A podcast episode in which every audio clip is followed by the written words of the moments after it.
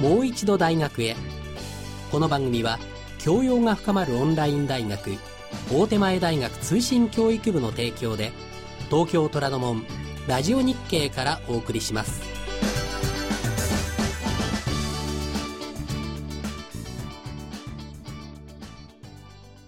皆さんこんばんは。グローバル社会で活躍するためのこれからの大学の可能性をお伝えする番組もう一度大学へ。番組のナビゲーターは大手前大学通信教育部長の浦畑育夫教授。そして私福井愛美。今夜はですね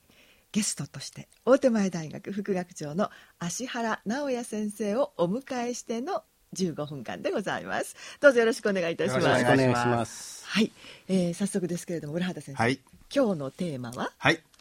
英語です。はい英語苦手な英語やな、はい、ね。皆さんこうね大学時代に英語もちろん必修で勉強されたと思いますが、はい、今大学の英語は変わってます。変わりつつあります、はい、新しい形の英語が大学で始まっています、うん、それを実践されている芦原先生にいろいろお聞きしたいと思います。はい楽しみです。ではお聞きする前に芦原先生をご紹介させていただきましょう、えー、先生は慶応大学経済学部名古屋商科大学で MBA を取得されました。そして株式会社大英で長年にわたってホテルドームゴルフ場などの経営に、えー、携わったご経験をお持ちなんですよね。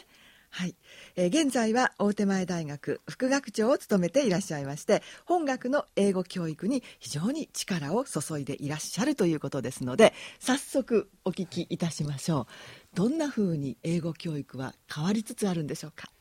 えー、まずあの英語教育日本の英語教育っていうのは、はい、戦後、まあ、今から数十年前に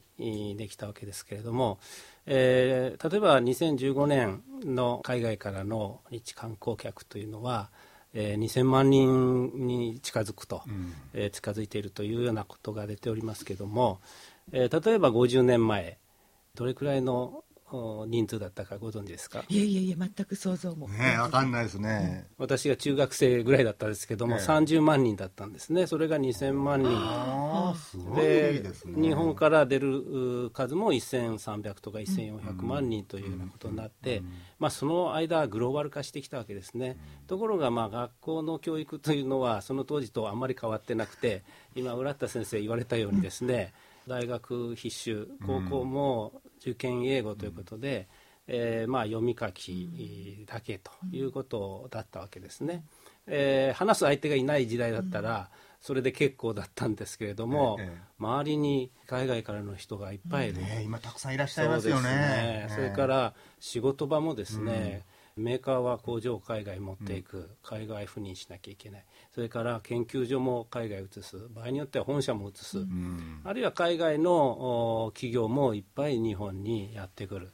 えー、上司が外国の方あるいは部下も外国の方、うん、こういう社会になっているわけですね。そういった中で読み書きだけではあダメだと、うん、で言語というのの4要素っていうのは読み書きと聞く話すという、うん、あのオーラルコミュニケーションスキルズというこの2つですね。これが今まで、まあ、日本の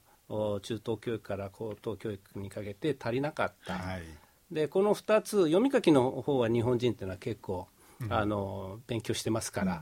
えー、そういった意味ではオーラルコミュニケーションのこの聞く話すを強化すればですねかなり日本人はですね日本人もっと言った方がいいかもしれませんがあグローバル人材として活躍できるだろう、うん、でようやくここに来て先進的な大学はあ実践的な英語、うん、というのオーラルコミュニケーションスキルズを上げていくと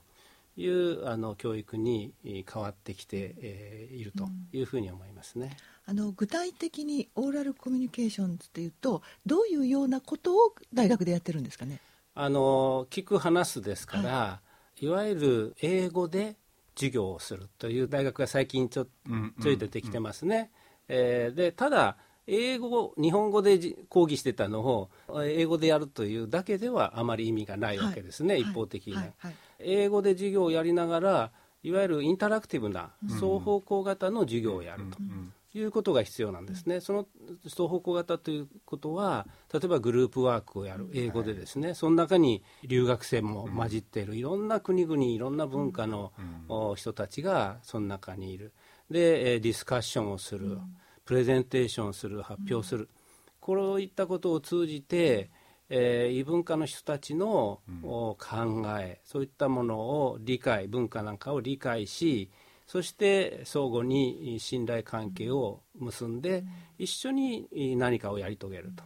こういうことが必要になってくると思います、ね、もちろんその中には自分の意見をしっかり英語で相手に伝える、こういうことができなきゃいけない、聞くことと話すこと、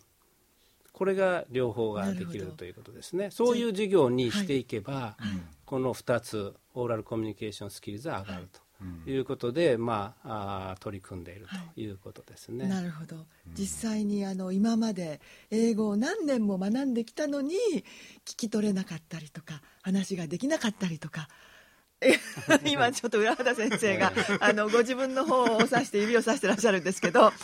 いや同じく私もそうなんですね、でこれからほら海外の方もずいぶん今いらっしゃいますしオリンピックもありますよね。そうですね。はい、でそうするとますますその英語の力っていうのは必要だと思うんですけど、今から間に合いますか？今から間に合います、うん、十分間に合います、はい、あの学びで遅すぎることはないんですね、どんな学びでも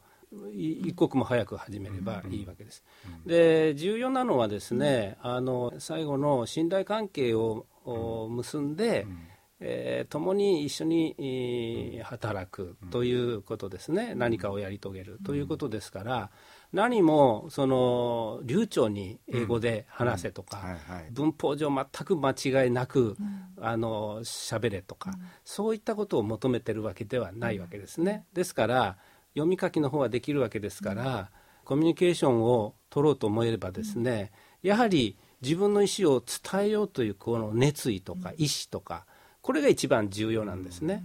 で例えば私も実はお二人と一緒で英語は苦手なんです。苦手なんですけれども、えー、こういう仕事に、まあ、担当にたまたまついたということでやっておりますけれども、えー、ですから海外の大学なんかも訪問してもですね、うん英語には自信はないんだけれども自分の持ってるものを伝えたい、うん、うちの大学でこんなことやってるんだよという伝えたい。そういう意志の強さっていうか、うん、それがあるから、うん、もう少々間違えても臆せずにですね、話をして、そうすると向こうの人も一生懸命聞いてくれる。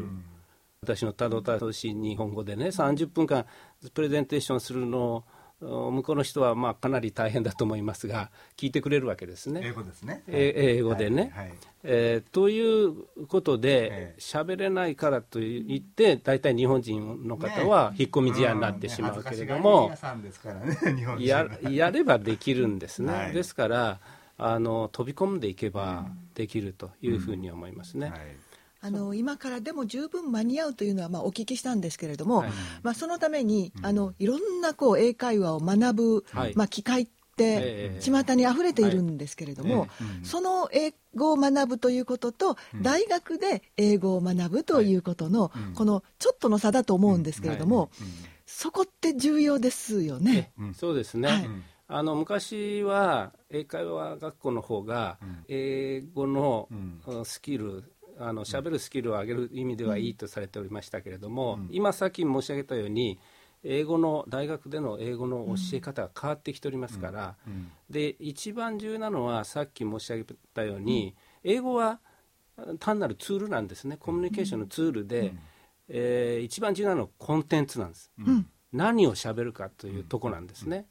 ここが英会話学校と大学の違いだろうと思いますね。何を喋るか。中身ですそれを、ま、学んでるわけですね、はい、例えば経済学を英語で学んでる、うん、その経済学について、自分の考えをそれぞれディスカッションしていく、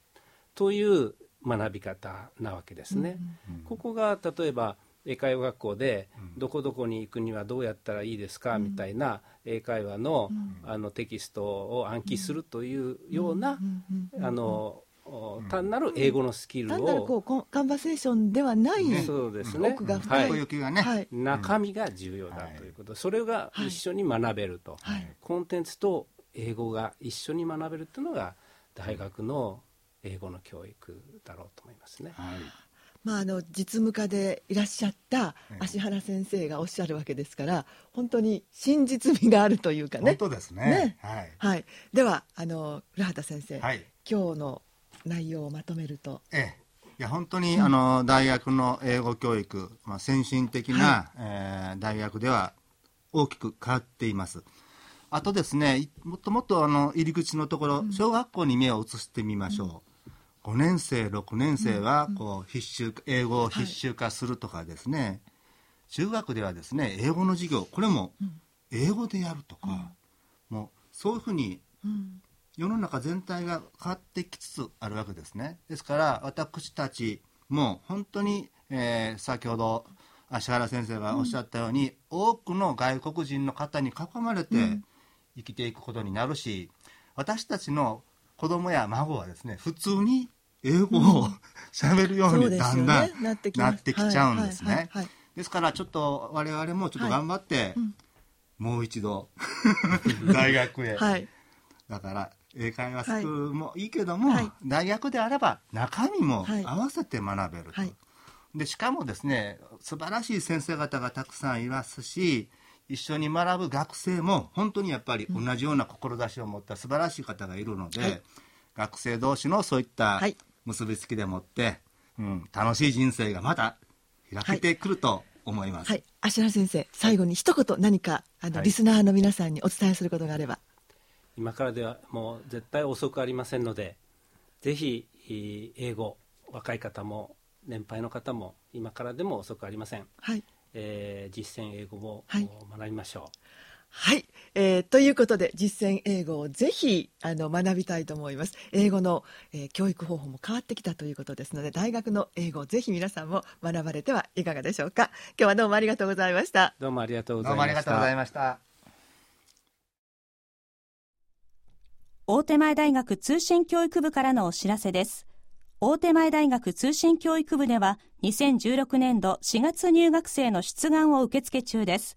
大学、短期大学を中退された経験のある方は、すでに習得した単位を活用して、2年、3年、あるいは4年時から編入することができます。働きながらオンライン学習でキャリアアップを目指せます。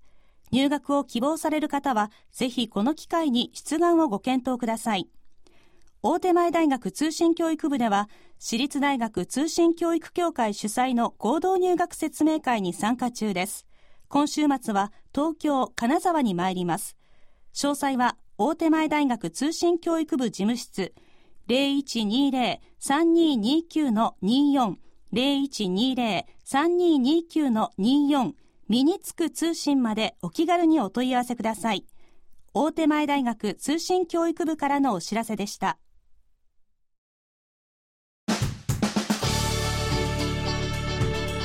もう一度大学へこの番組は教養が深まるオンライン大学大手前大学通信教育部の提供で東京虎ノ門ラジオ日経からお送りしました。